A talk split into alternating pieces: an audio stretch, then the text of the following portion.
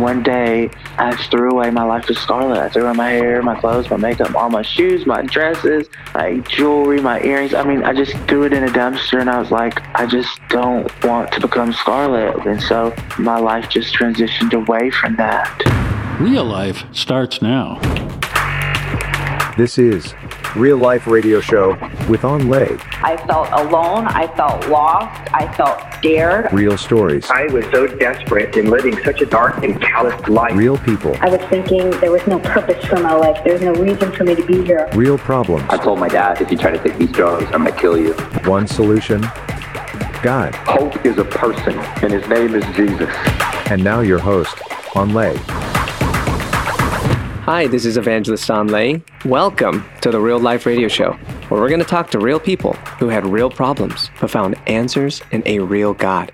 Now, lately, we've been talking about if someone who is transgender could ever change and become cisgender. That means basically the opposite of transgender. Transgender people tend to feel like they were born in the wrong body. In a sense, they feel like they were born as the wrong sex. So like this, males feeling like they were really females, and vice versa. Now, cisgender is the exact opposite, just people who they're males and they feel like they should be males and vice versa. So basically, majority of individuals are cisgender. But on our last show, we heard from Jeffrey McCall, who had same-sex attraction at the age of 12, and he told us that he expressed that attraction by dating and having homosexual sex since the age of 15. He described how that lifestyle was never fulfilling, and neither were the drugs that he was dabbling into as well. He shared with us that he started off doing drag queen shows and he had a stage named as Scarlett. And over time, he desired and believed that he was a woman and his whole purpose and direction was to change and become a permanent woman. So he aggressively pursued gender reassignment surgery, but in the process went through some hard times, hitting rock bottom. He started listening to church messages in secret to get encouragement. Today, he's going to talk about how something stopped him from having that surgery. He found a spiritual answer that changed his life forever. Jeffrey, welcome back to the show.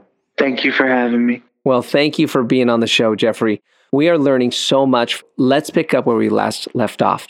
So you're getting out of this psych ward from feeling depressed and suicidal. What happened next? Yeah, so after I got out of the hospital, I just kind of jumped back into the same things I was doing.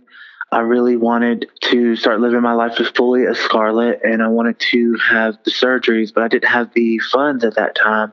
So I was just going from one guy to another, dating some older men, even that I thought may pay for some of the surgeries. And things just progressed with my life as Scarlett. And then one night in the spring of 2016 was when I had the encounter with God. Oh, wow. You had an encounter with God.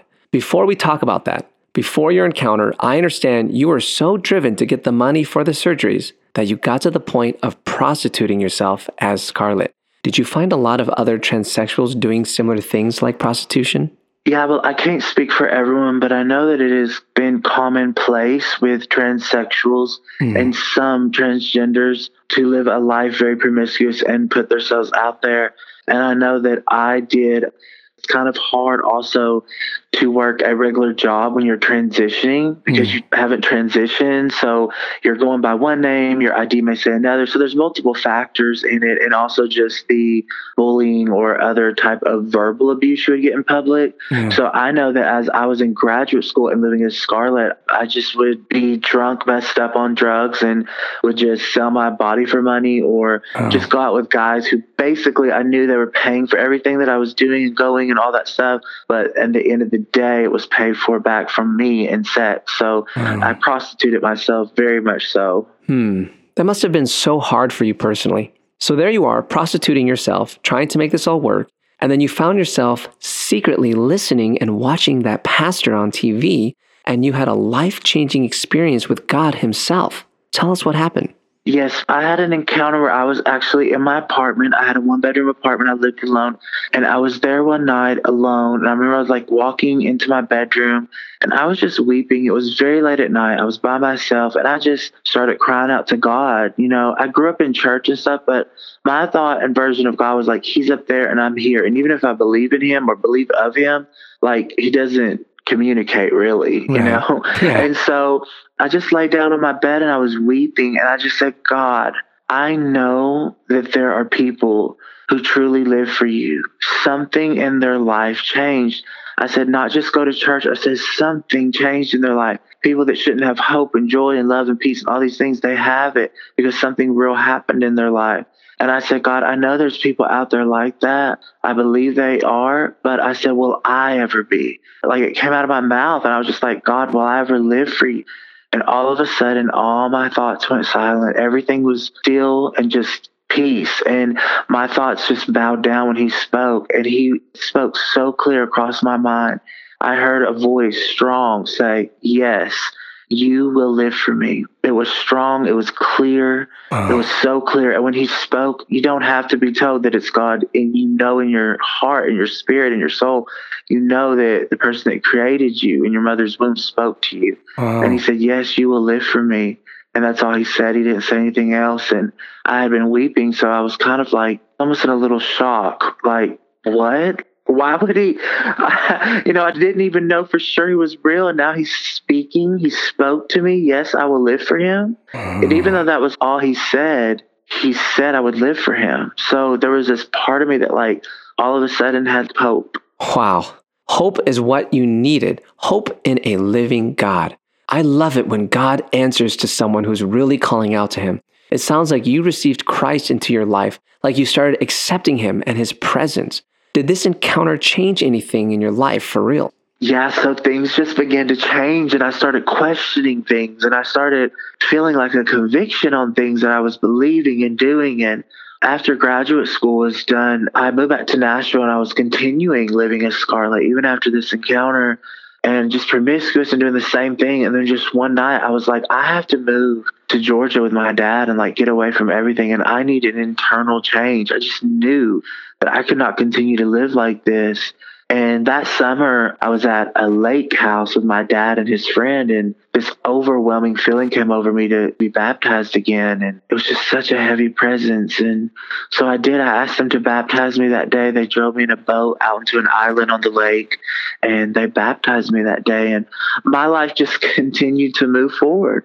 Oh, that is crazy. So like you're at one moment, Scarlett, heading to make that permanent. And then you're now coming to know Christ and getting baptized. That is crazy. And it's really unbelievable what some people would say, but it happened. Tell me, what about the surgeries you were saving up for? Yeah, so like my mind started changing on it. And one day, it was in June of 2016, I threw away my life with Scarlett. I threw away my hair, my clothes, my makeup, all my shoes, my dresses, just everything that I had, all of my stuff, like jewelry, my earrings. I mean, I just threw it in a dumpster, and I was like, I just don't want to become Scarlett. Like, there's something about Jeffrey and me being Jeffrey that God created me to be. God didn't make a mistake. He created me as Jeffrey. And so that's how my life just transitioned away from that. Whoa. That is a huge deal, Jeffrey. That is like serious revival repentance happening in your life right then and there. Not Scarlett, but Jeffrey. But you know, you're going to get 100% fulfillment in transitioning to be a woman, at least so you thought at the time. Did coming to know God fulfill you 100% at all? You know, I found that fulfillment in Jesus Christ, and I found out that no one died for me but him. Not a man, not a woman, not my parents, not my family, not my friends, not pastors even that I looked up to. That Jesus Christ of Nazareth in Jerusalem years ago, that he died for me and for all of my sin, and that he said, I'll lay it on myself. I'll take up all of your life. I love you that much. And what I realized is that was a love that no one in the whole world could offer me.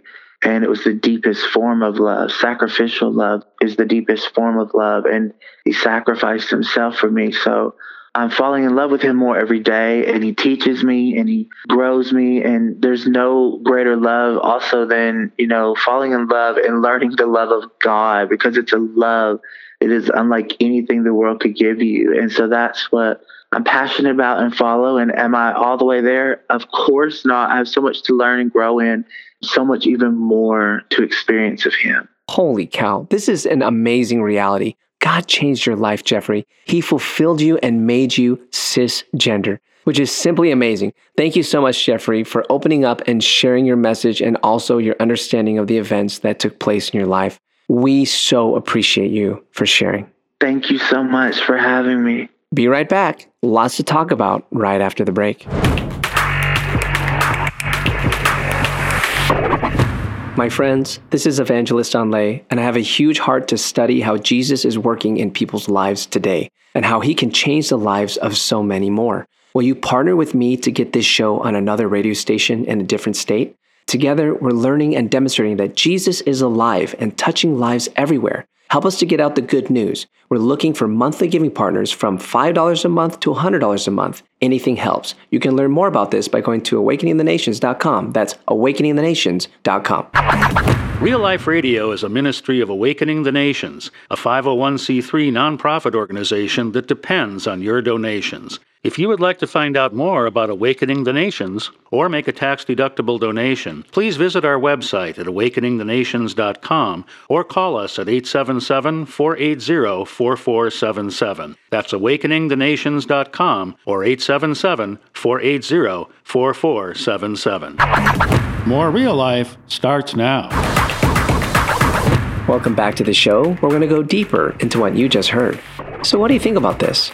As I'm hearing Jeffrey's story, it is no longer about transgenderism, but it's about being content and fulfilled.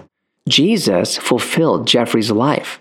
He's no longer seeking to become a woman. He's no longer seeking to become Scarlett. And what a change has occurred in his life. I'm so proud of him because it isn't easy for someone who's about to get a sex change to suddenly change their mind and then seek Jesus instead. But it seems like a great way. How does this Jesus bring about this fulfillment?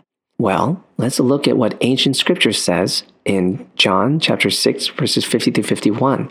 He says, "This is a bread which comes down from heaven, that one may eat of it and not die.